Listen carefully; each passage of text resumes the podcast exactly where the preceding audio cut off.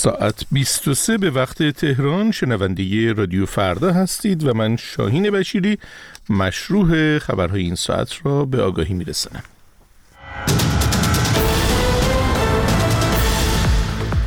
آمریکا و بریتانیا در اقدامی مشترک جانشین فرمانده نیروی قدس سپاه پاسداران را تحریم کردند. دادگاهی در هلند متهم به قتل عامل انفجار حزب جمهوری اسلامی را به حبس ابد محکوم کرد. سرمایه هوا در ایران مدارس را به تعطیلی کشاند و گاز برخی پتروشیمی ها را نیز قطع کرد.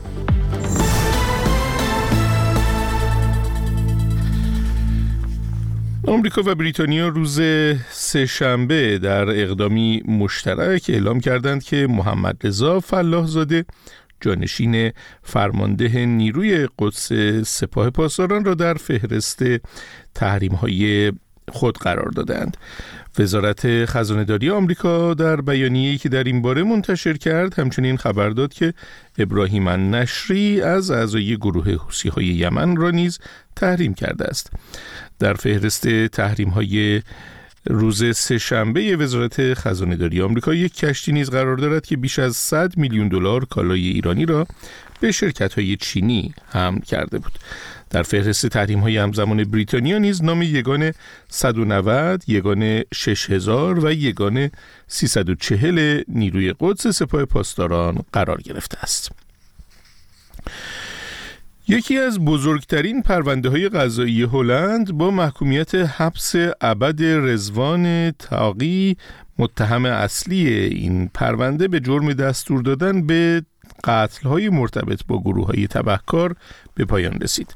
سازمان اطلاعاتی هلند رزوان تاقی را مزنون به قتل محمد رضا کلاهی یکی از مخالفان سرشناس جمهوری اسلامی می‌دانست. آقای کلاهی مزنون به بمبگذاری در ساختمان حزب جمهوری اسلامی در سال 1360 بود. رزوان تقی 46 ساله به عنوان مغز متفکر یکی از بزرگترین کارتل های مواد مخدر هلند شناخته می‌شد و پیش از استردادش از دوبی در سال 2019 تحت تعقیب ترین فرد هلند به شمار می آمد. ادامه سرما و بارش برف و باران روز سهشنبه مدارس را به تعطیلی کشاند و گاز برخی پتروشیمی ها را نیز قطع کرد. در این روز کلاس های درس در استانهای البرز، مرکزی، قزوین، همدان و قم و همچنین برخی شهرها در استانهای تهران، اصفهان، لرستان، خراسان جنوبی و اردبیل به شکل غیر حضوری برگزار شد. همزمان با برودت هوا و کمبود گاز، جواد اوجی وزیر نفت اعلام کرد که احتمال افت فشار گاز در استانهای شمال غرب، شمال و شمال شرق وجود دارد و خواستار صرف جویی شد. همزمان یکی از مقامات پتروشیمی ایران خبر داد که گاز اکثر مجتمع های پتروشیمی قطع شده است. برخی رسانه های ایران گزارش دادند که تعطیلی مدارس در چندین استان به دلیل کمبود گاز بوده است. ایران یکی از بزرگترین ذخایر نفت و گاز جهان را در اختیار دارد. شماری از سهامداران زیان دیده بورس اوراق بهادار روز سهشنبه مقابل ساختمان سازمان بورس در تهران تجمع اعتراضی برگزار کردند و از جمله خواستار برکناری رئیس این سازمان شدند. 8 اسفند 402 اعتراض سهامداران به وضعیت اسفناک بازار بورس عشقی بی کفایت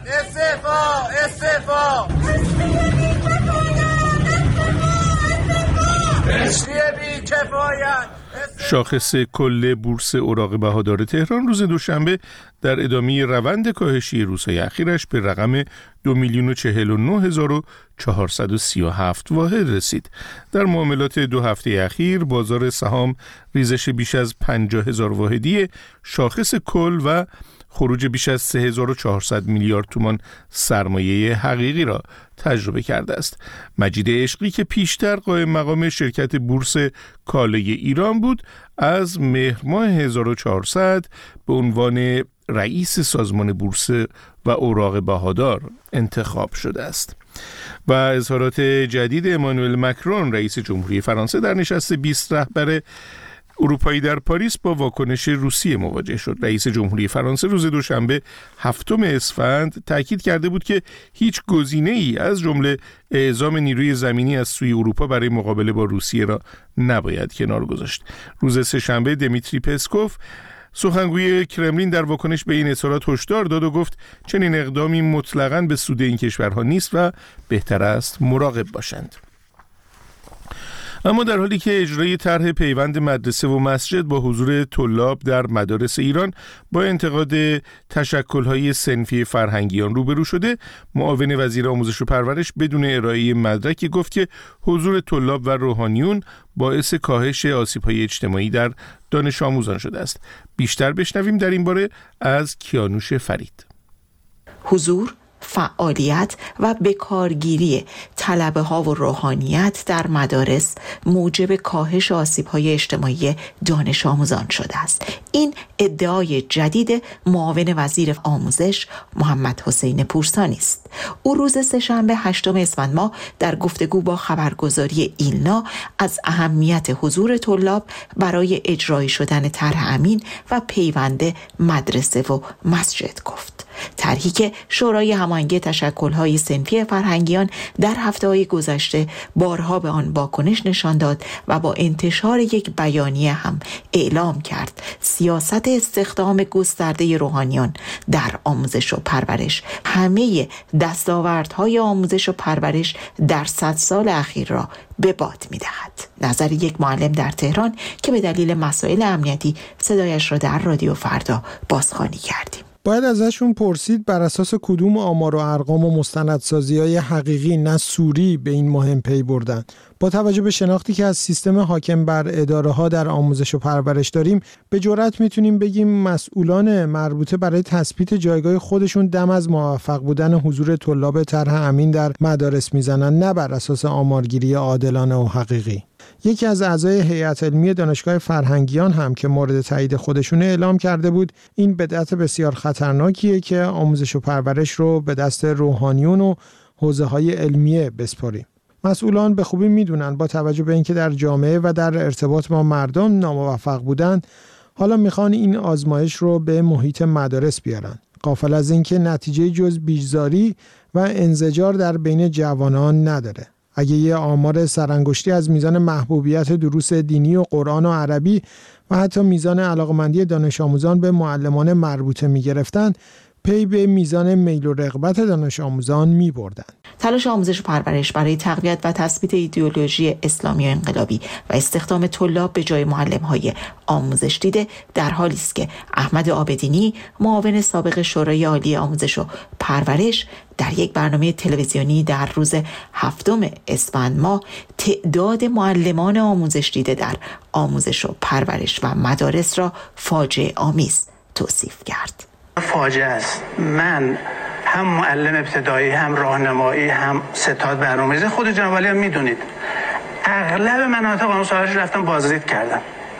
امروز نسبت معلمان واجد صلاحیت حرفه‌ای. یعنی اونایی که آموزش باید ببینن. معلمی پنجاه پنجاه درصده. یعنی پنجاه درصد معلمای ما یک روز آموزش ندیدن. معلمی که خود به تازگی از کار برکنار شده و نظراتش را در اختیار رادیو فردا قرار داده. با توجه به کمبود معلمی که در وزارت آموزش و پرورش در سالهای گذشته و سال جاری وجود داره به جای رفع مشکل معلمای توانمندی که در حرفه معلمی خود تجربه کسب کردند اونها رو اخراج می‌کنند و به جاشون از نیروهای غیر متخصص و بدون داشتن تجربه آموزش استفاده می‌کنن و اونها رو وارد سیستم آموزشی کردند. البته ناگفته نمونه ما مخالف حضور های جوون و تازه نفس در سیستم آموزش و پرورش نیستیم اما صحبتمون اینه که در ابتدا این افراد آموزش های لازم برای حضور در مدرسه رو ببینند و بعدا جذب شند با وجود تمام مشکلات عدیده که در آموزش و پرورش وجود داره تنها راهکاری که وزارتخونه در پیش گرفته حذف و اخراج فعالان سنفی از نظام آموزشی کشوره. تلاش مقام های مختلف جمهوری اسلامی برای اسلامی و انقلابی کردن مدارس با اخراج معلم ها استخدام طلاب و تغییر در کتابهای آموزشی در حالی تشدید شده است که اعتراضات دانش آموزان در شهرهای مختلف ایران همزمان با اعتراضات زن زندگی آزادی ابعاد بسیار گسترده پیدا کرد. گزارشی بود از کیانوش فرید.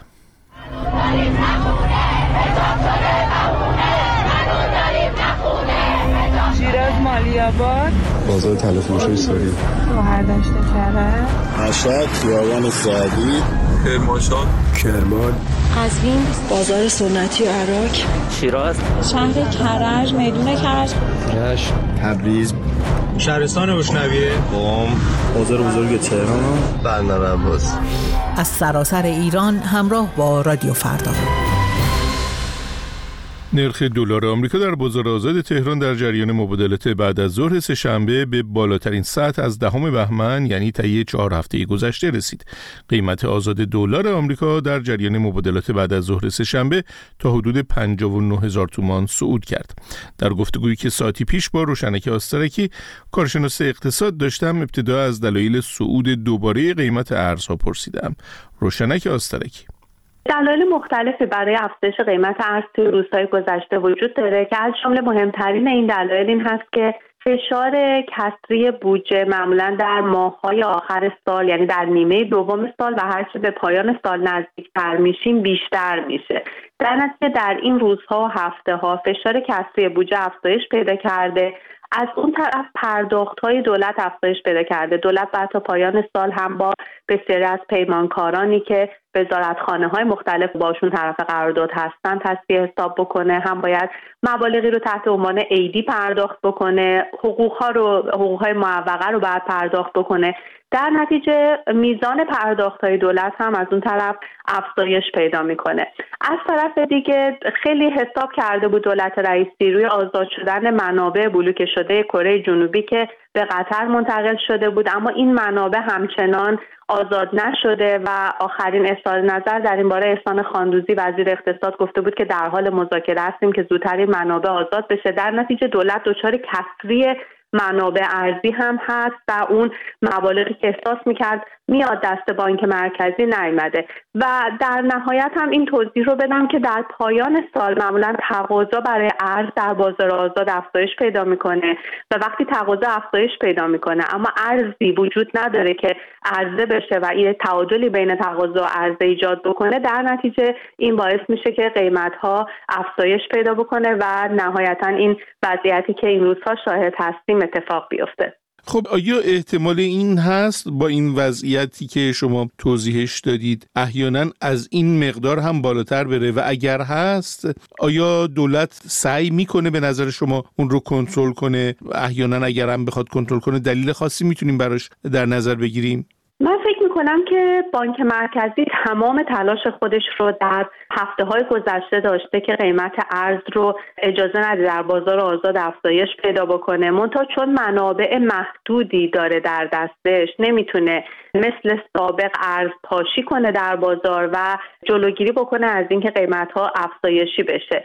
علت این سیاست هم که به هر حال درش شکست خورده این هست که مهمترینش انتخابات مجلس شورای اسلامی هست که قرار جمعه این هفته برگزار بشه چون تلاششون این بود که وضعیت اقتصادی رو پیش از انتخابات وضعیت اقتصادی کنترل شده ای نشون بدن. منتها حالا از یک طرف قیمت ها در بازار ارز و طلا افزایش پیدا کرده. از یک طرف می‌بینیم بازار بورس با یه ریزش شدیدی روبرو شده در روزهای گذشته و از طرف دیگه فشارهای معیشتی و تورم در بخش مواد غذایی و اجاره بهای مسکن هم بسیار بالا رفته. یکی دیگه از دلایلش هم بحث لایحه بودجه بود که دولت علاقه داشت به حال در پایان سال یک کارنامه موفقی رو از خودش به جا بذاره که برای این علت دوم هم باز شکست خورد و نتونست قیمت ها رو کنترل بکنه. علتش همین هست که هر چقدر که تلاش بشه دولت با ارزپاشی یا با اظهار نظرهای خیلی مثبت مقامات دولتی تیم اقتصادی دولت بخوام وضعیت رو رو به بهبود نشون بدن یا اوضاع رو کنترل شده نشون بدن. اما واقعیت در نهایت این هست که معادلات اقتصادی پیروز میشه بر اقدامات نمایشی یا تاکتیک هایی که دولت به صورت مقطعی به کار می‌بره که وضعیت آروم نشون بده.